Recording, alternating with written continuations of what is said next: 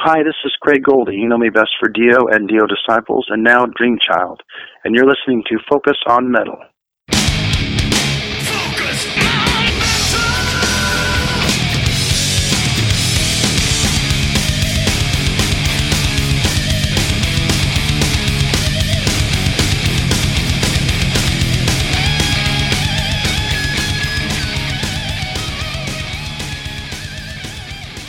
Hey, Metalhead, Scott Thompson here, welcoming you to another episode of Focus on Metal as we uh, round out November, heading into December. And this week, we are bringing you the first of two parts of a large interview that Richie did with guitarist Craig Goldy. And the main thrust of the interview is talking all about the uh, Resurrection Kings release. Skygazer. And you notice I didn't say new release because the album actually came out on Frontiers way back in July. But uh, Richie and Craig will discuss why the heck it is that we're in, you know, November, December, and we're talking about the album again months and months later. And it's also pretty comical that initially, when this whole thing got set up with Craig, Richie knew he was talking to Craig, but he didn't really know why. Not that he minded. There's always some ton of stuff that you can talk to Craig about. The guy's been done uh, so much stuff with Dio and Dreamchild and Giuffria, and you just kind of go down the list, and he's done a lot of stuff. So there's always stuff to talk to Craig about. But in this case, Richie just didn't know uh, exactly what the reason was that uh, he was talking to Craig. So they get into the uh, whole talking about Skygazer and the, the delay in PR for that, how that's doing with the band and all that good stuff. And then uh, Richie does what Richie does, which is digging into all of the other stuff going on with. Uh, Craig, and uh, then digging into some history as well, going back and talking about some of the stuff with Dio, and even talking about things where he was working with uh, with the one and only David Lee Roth. Yeah, we get into a little bit of uh, semi post VH talk this week with Craig as well. So, a lot of good stuff between this week and next week. All about, like I said, Resurrection Kings, and uh, you know, you have to talk about Dio, right up to even talking about the hologram. So, all kinds of good stuff between this week and then kicking it off for November as well in style with uh, some Dio talk with Craig Goldy. And just before we get into this, just want to throw it out there that uh, you guys know we've talked about the uh, brand new Queensryche uh, biography that was put out by uh, a couple of Northwest metalheads, and in particular, one of them being uh, Brian Heaton, who you've heard on the show before. And uh, that Building an Empire is out for order, and you can actually get pre orders in for some nice bundle stuff as well. And if you want to uh, get into all that action besides your normal spots, the best place to get it is at Northwest Metalworx, and that would be NW Metal W O R X music.com. And you go up there and you'll see a couple of links for that. And uh, you can also see all the other great stuff that uh, Northwest Metalworx Music has for uh, for sale up there, and some bands that you're going to be like, "Oh wow, Heir Apparent, I want to grab that." So good stuff there. So also, while you're up there, do yourself a favor and get on their email list so you can keep up to date with any of the uh, new or classic stuff that they are bringing out. And I will try to remember that when I do the posting on the website, I'll try to remember to put a link right up to uh, Northwest Metalworx as well. And I guess for a whole bunch of you that are going, website, that's right. For those of you that only catch us on Amazon Music or on iTunes, uh, we do actually have a website, and you can either get to it by focusonmetal.net or focusonmetalpod.com. Either way, it'll bring you to the same place. You get all the archive of our 500 plus episodes up there, plus news things we put up there, and then other photos and other crap that we put up there as well. But uh, that's right, we actually do have a website. And every time we post a new episode, we do post a uh, pretty much like a blog entry up there with show notes and artwork and all that good stuff. So, with that out of the way, what do you say we hop into Richie's talk with guitarist Craig Goldy? Hello. Is that Craig Goldy? Hey, how's it going? I'm good, Craig. How are you? I'm doing good, thanks. So, where are you? On the West Coast? Yes, California, San Diego, California. Okay, that's where you were brought up, wasn't it? That's right. you, Good so, memory. Yeah, so you uh, you're not one of these guys who's moved to Nashville or uh, Vegas. no, I've thought about it once in a while, but no, no not yet. okay, okay. So um, I'm originally from Ireland. I can I hear it. Yeah, I remember you now. I remember we did this in Dreamchild. I remember you when you met, when you said that. I went, oh, wait a second! It all came flooding back. Wow, you actually remember that?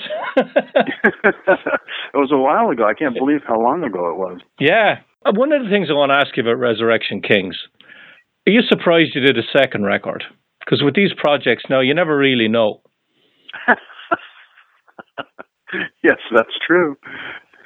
I was um, I actually wasn't surprised so much as um, um, I was just great. Uh, it, I was grateful that it came out as good as it did because it could have been much better, but it was just the way it, it went. I wasn't really happy with the way it was put together uh, this time, and uh, a lot of it has to do just basically, you know, the things have changed and and companies have to change with the times and a- adapt and. uh but luckily some people actually like it better than the first one so i'm you know i'm i'm just going to say okay yeah you know i was just glad to do it What what what specifically do you mean now? What was different about the second one? Are you talking about it maybe took longer to write and maybe get the parts down, or or you you never got in the same room? What what exactly do you mean by that?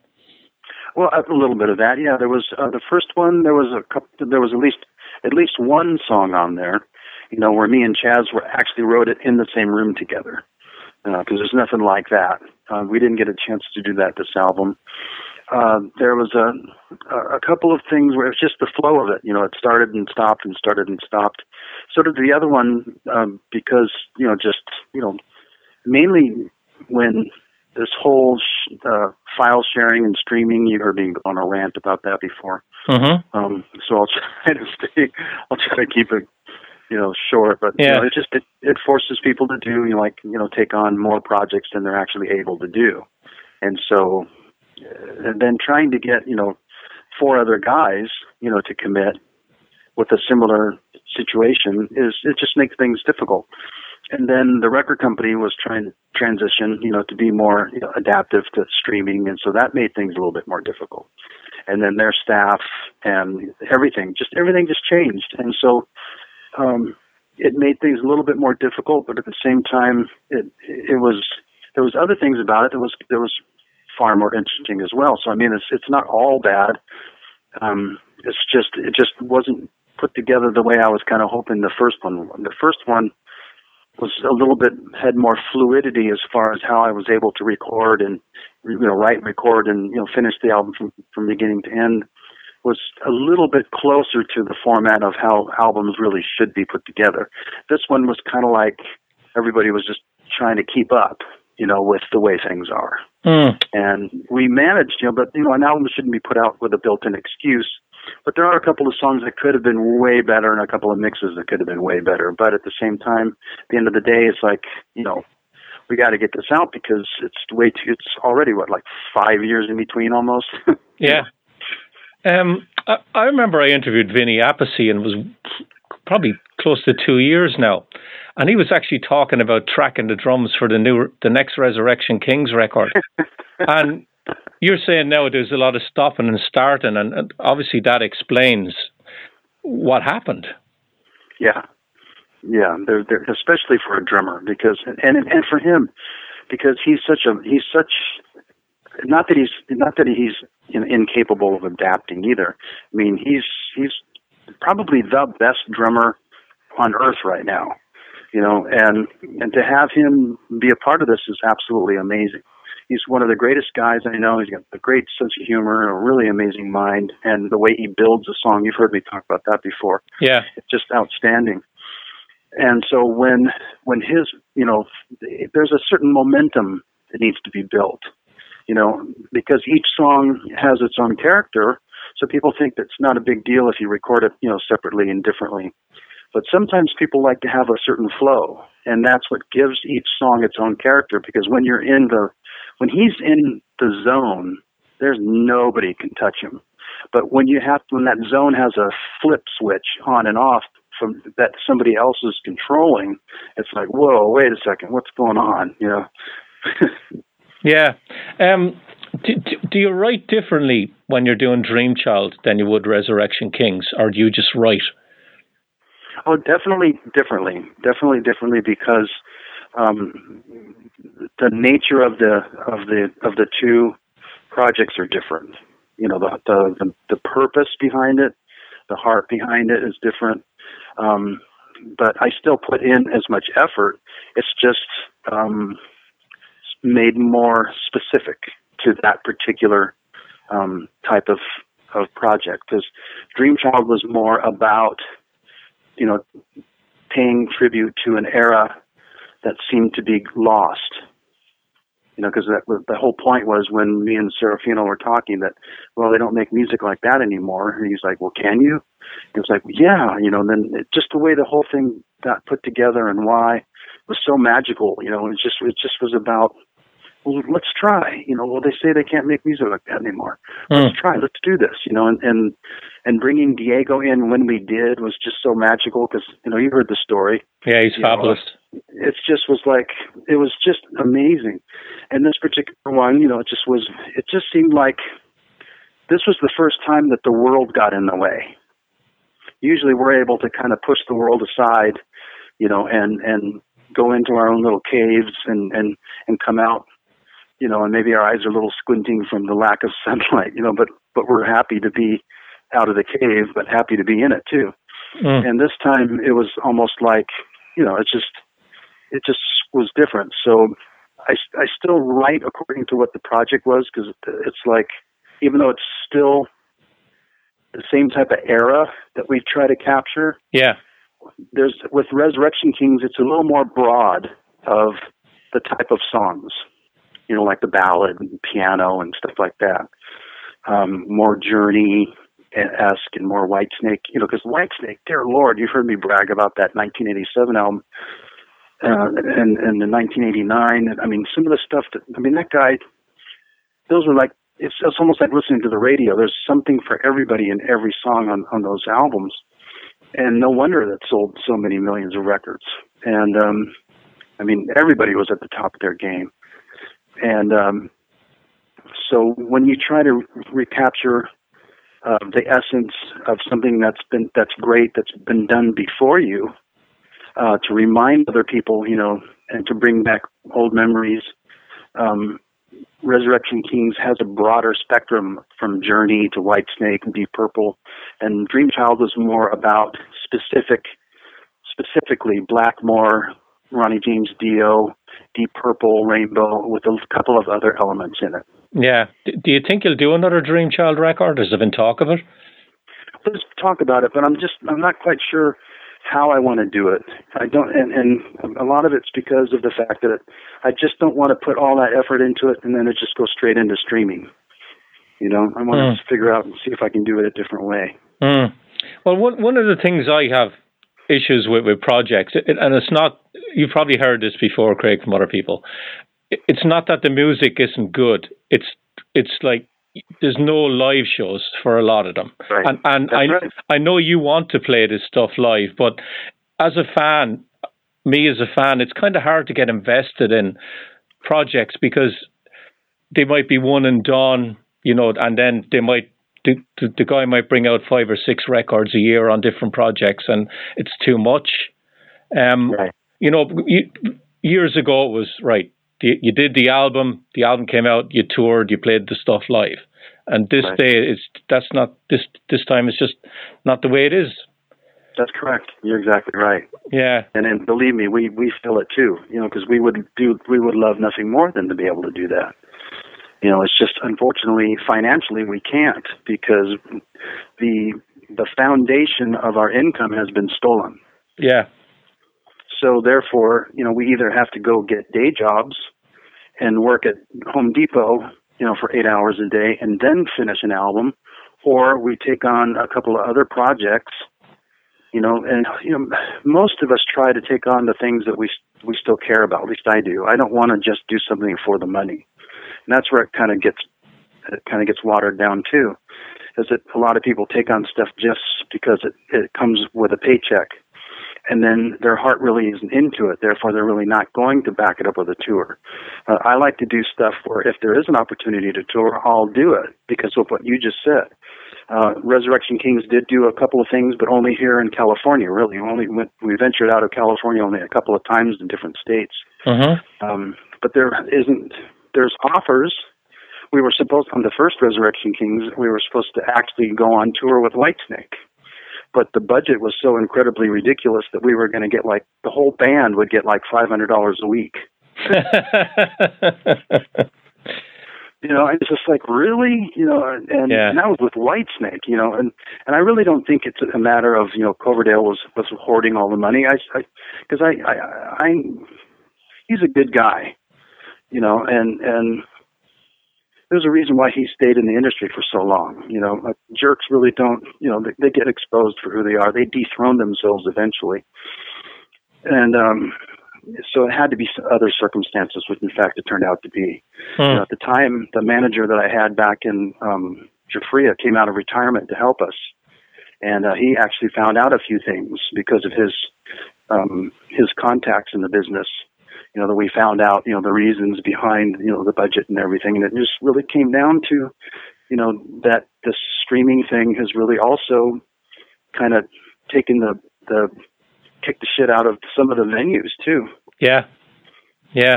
Because, because of the fact they can't get bands in there because they're, they're, well, I, you know, they're not touring because, you know, the main, the main guys have to do 10 other projects just to, you know, pay their mortgage.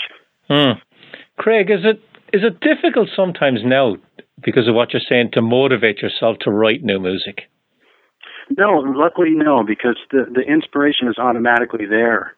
Uh, whether whether I feel it or not, it's like I'm just constantly driven just because I love music so much. You know, I'm I'm a little I'm a little um, bummed out about the way things are, because I love music and I love the creative process so much, and because I never really got into it for the money in the first place, you know, that's you know that's going to always be there as well. Yeah.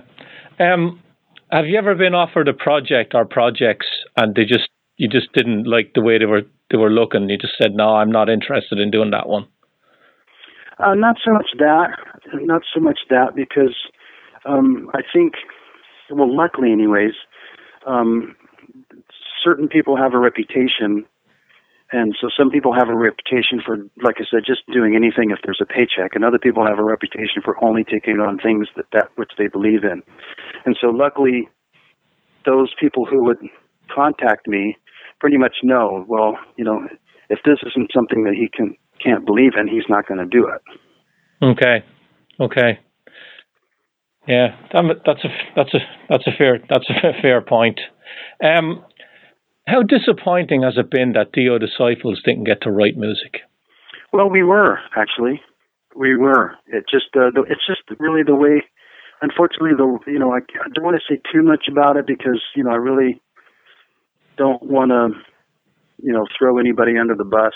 Yeah, but we do. You know we do had we had quite a few original songs. Oh, okay. And we we had some record companies involved. And it was just the way things, just the way things were.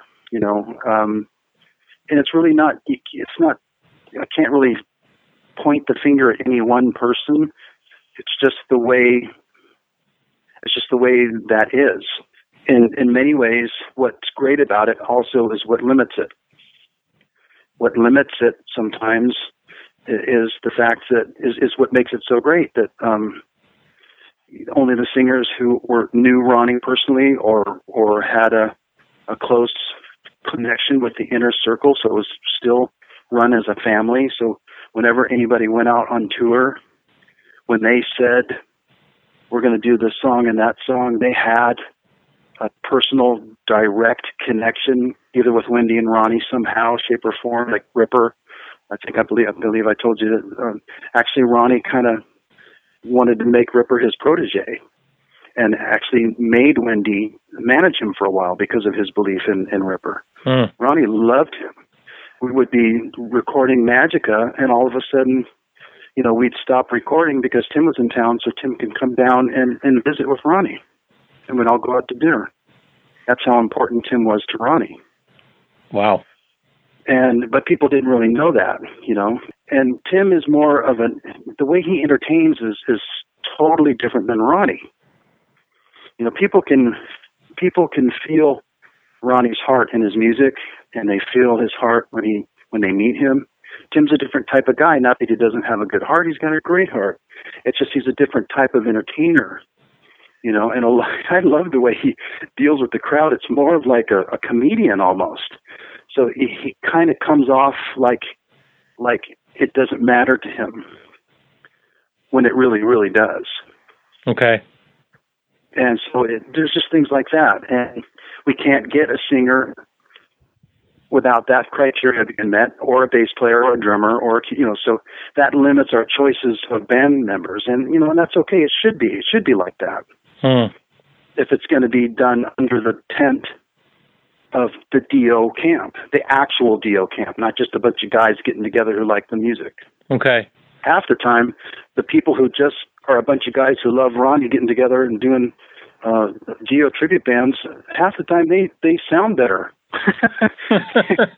you know, 'cause they get to pick. You know, Yeah. Yeah. they get to pick the songs. They get to pick the the the the, the, the band members. You know, Yeah. So you've been asked a lot about the hologram shows, okay? But right? I want I want to ask you specifically about the first time you got in a room with the band in rehearsal with the holo with the hologram playing. Mhm. How did you feel? What was going through your mind? It must have been a lot of emotions. Actually, quite honestly, the first one I was pretty excited about because I know Wendy's heart and I know what was behind it. Um, and the, the the and I know the guy now really well, you know, who, from Eyellusion, Yeah. and the the the team he put together was just outstanding. And so when we went into this, we went into a movie studio, you know, where they actually film television and films professionally Yeah. for you know it was a movie a movie studio and so when they turned the lights down and we saw it it was like oh my god you know and there you know there's no way that anybody's going to get that close that quickly with you know a limited amount of a limited budget you know you if you want to recreate I mean, they're getting really close, but you can still see stuff. You know, sim- simple little things like the chest doesn't move for an inhale and an exhale. Uh, you know, there's no blinking. You know, things like that. You know, little things that aren't so little. But at the same time, you know, I know Ronnie himself was even talking about putting together. They were when he was still with us. They were talking about that somebody wanted to put together like a, a play where there would be actual characters um, on stage in a hologram form. Yeah. So it wasn't far fetched that a hologram technology would not have reached the Dio camp anyways.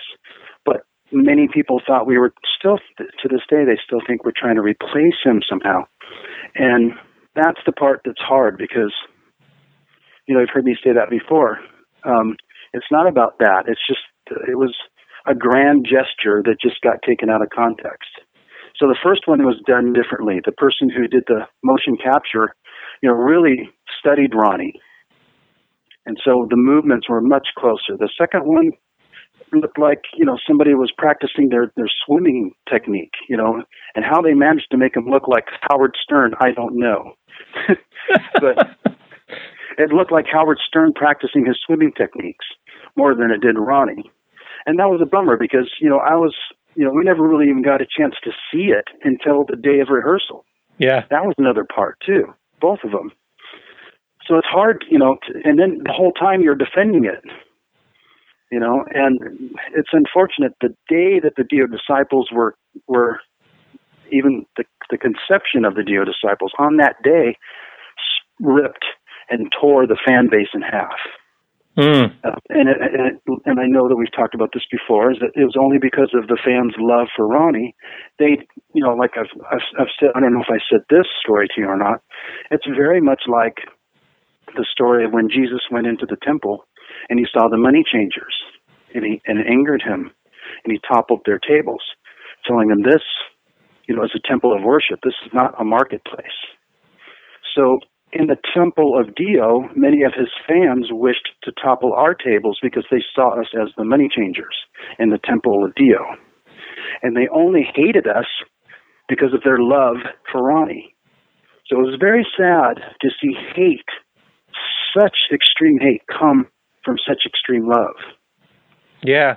Well, I'll tell you, Craig, I when I heard about it, I had mixed emotions about the whole hologram thing right. in, in, general. Right. I'm being honest with you, just me yeah. talking to you, right?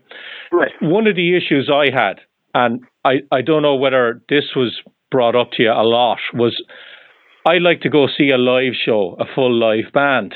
And I, I kind of think with a hologram that you're playing to technology. You know, you're you're not you're yep. not you're not fully li- you, you are live on stage, but the hologram is not. And, That's right. And I ha- I just like to see a full live band on stage. That was m- mainly the thing that the issue I have with the whole hologram technology myself. I, I, yeah, I totally get it.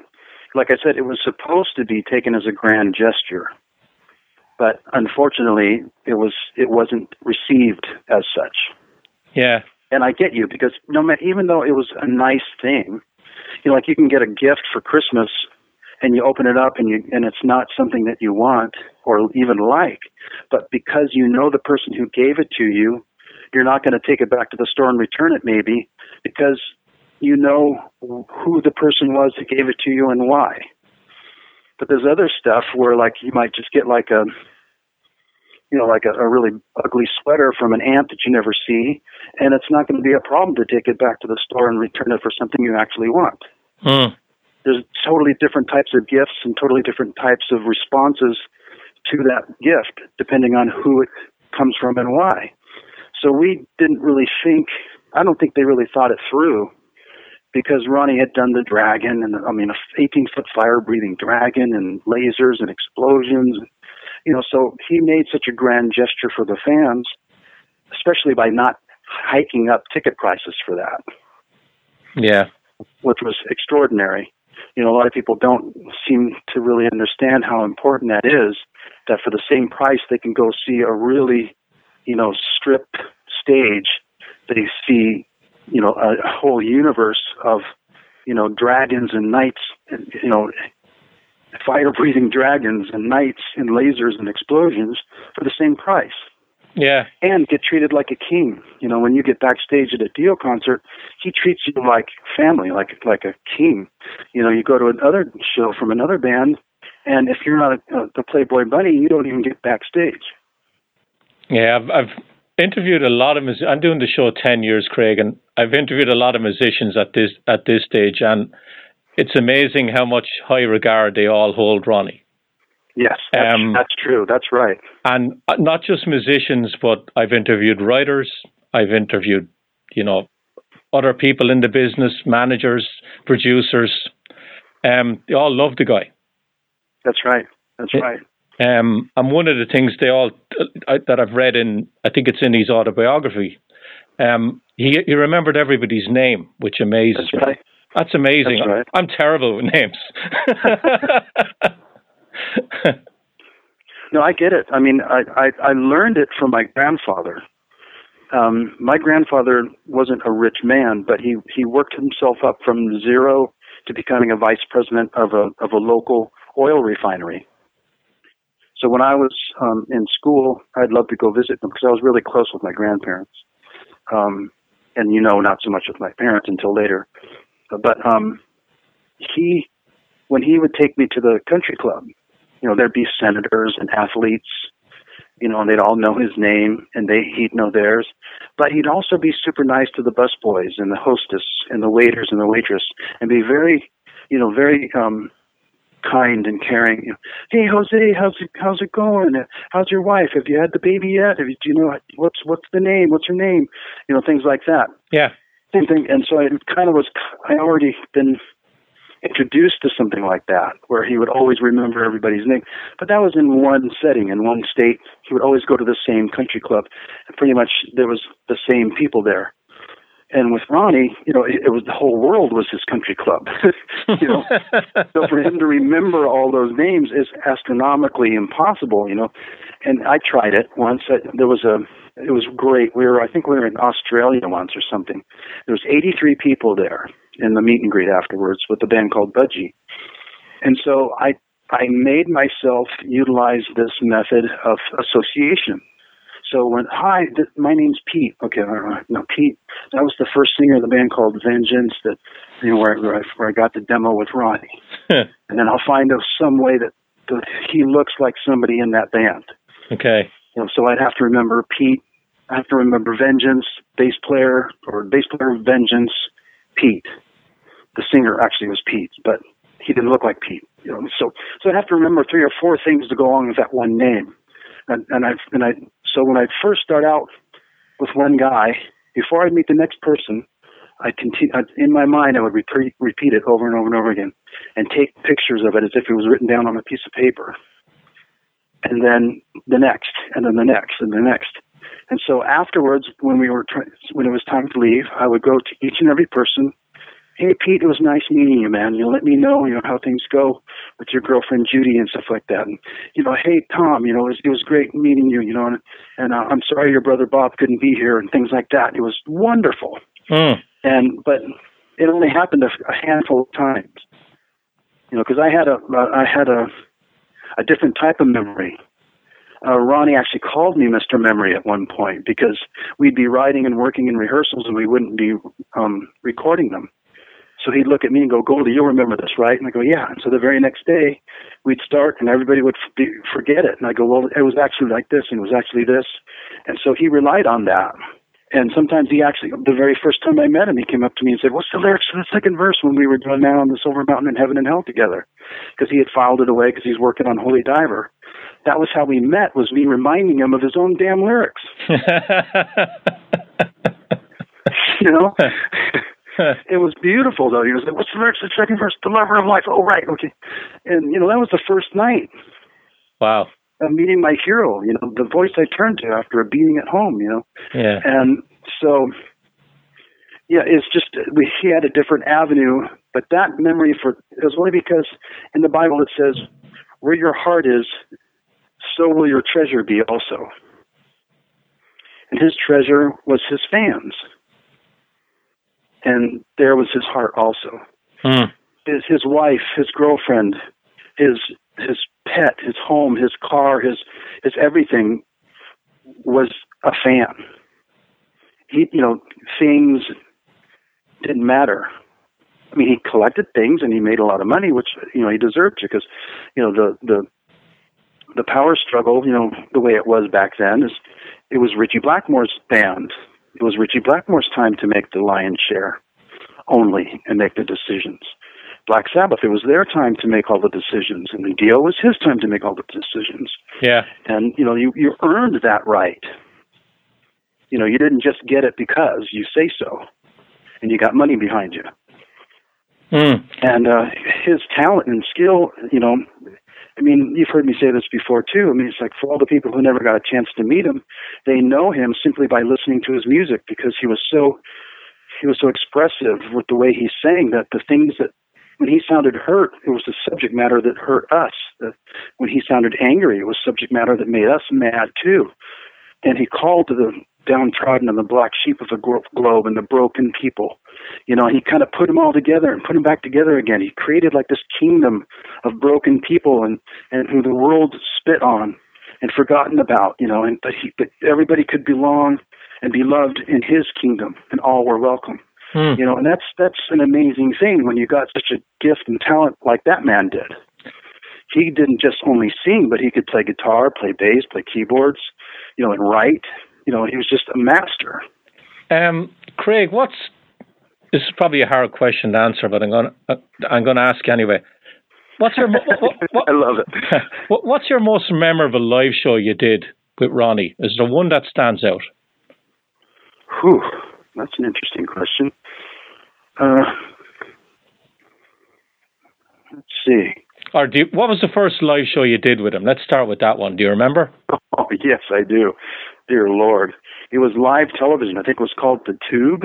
In England? Yeah. Yeah, on Channel 4. I know the show, yeah. Oh, dear Lord.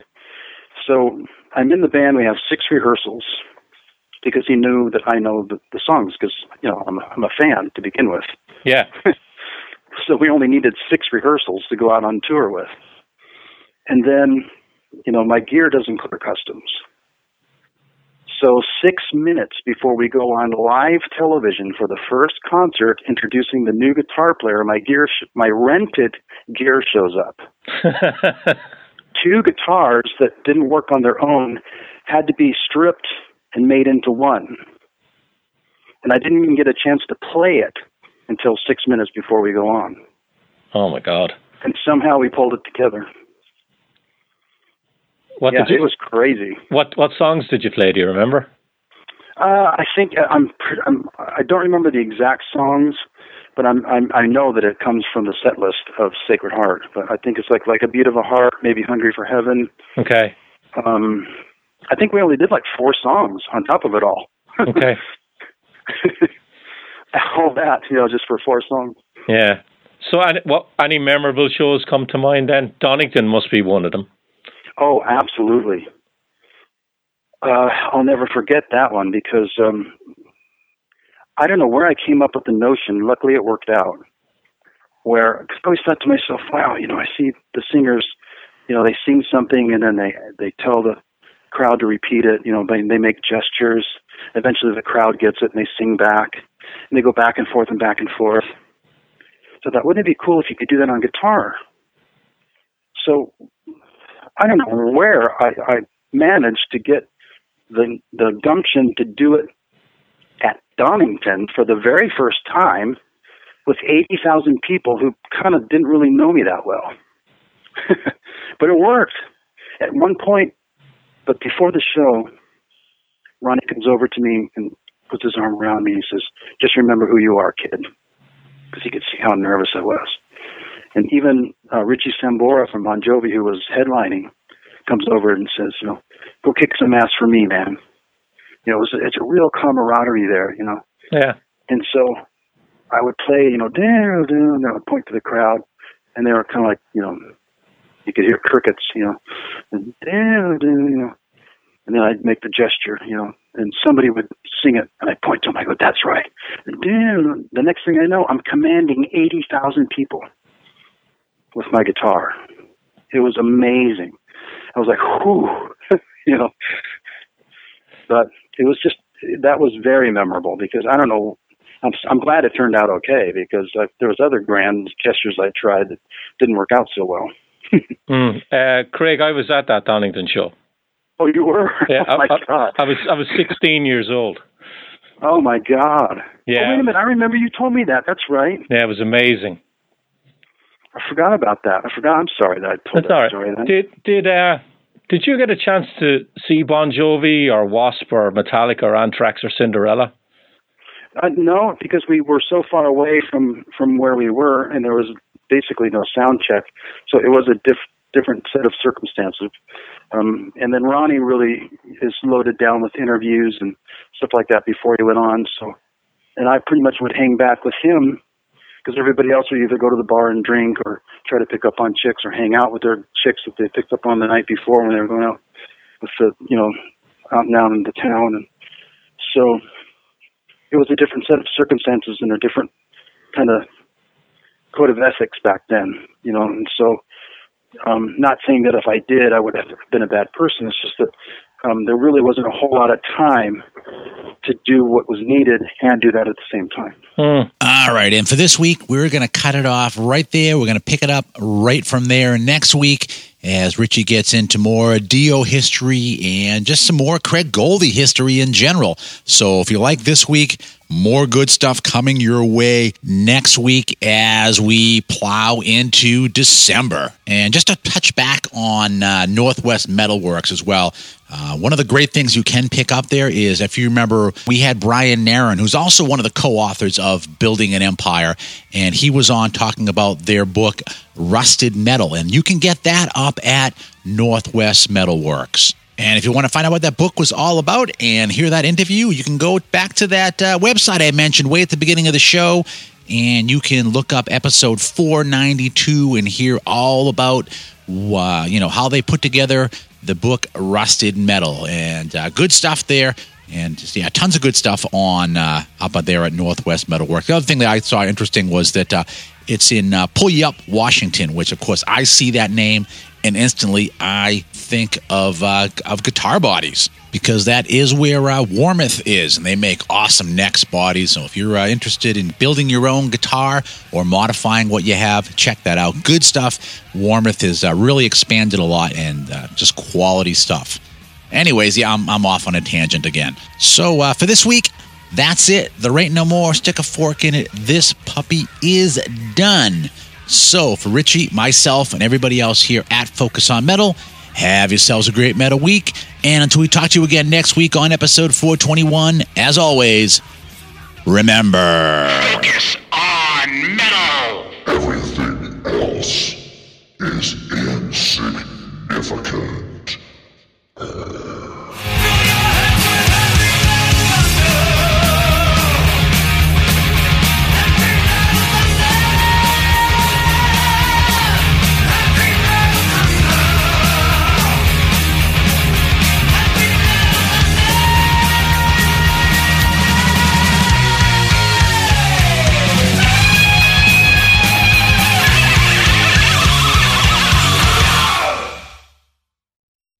still here? It's over. Go home.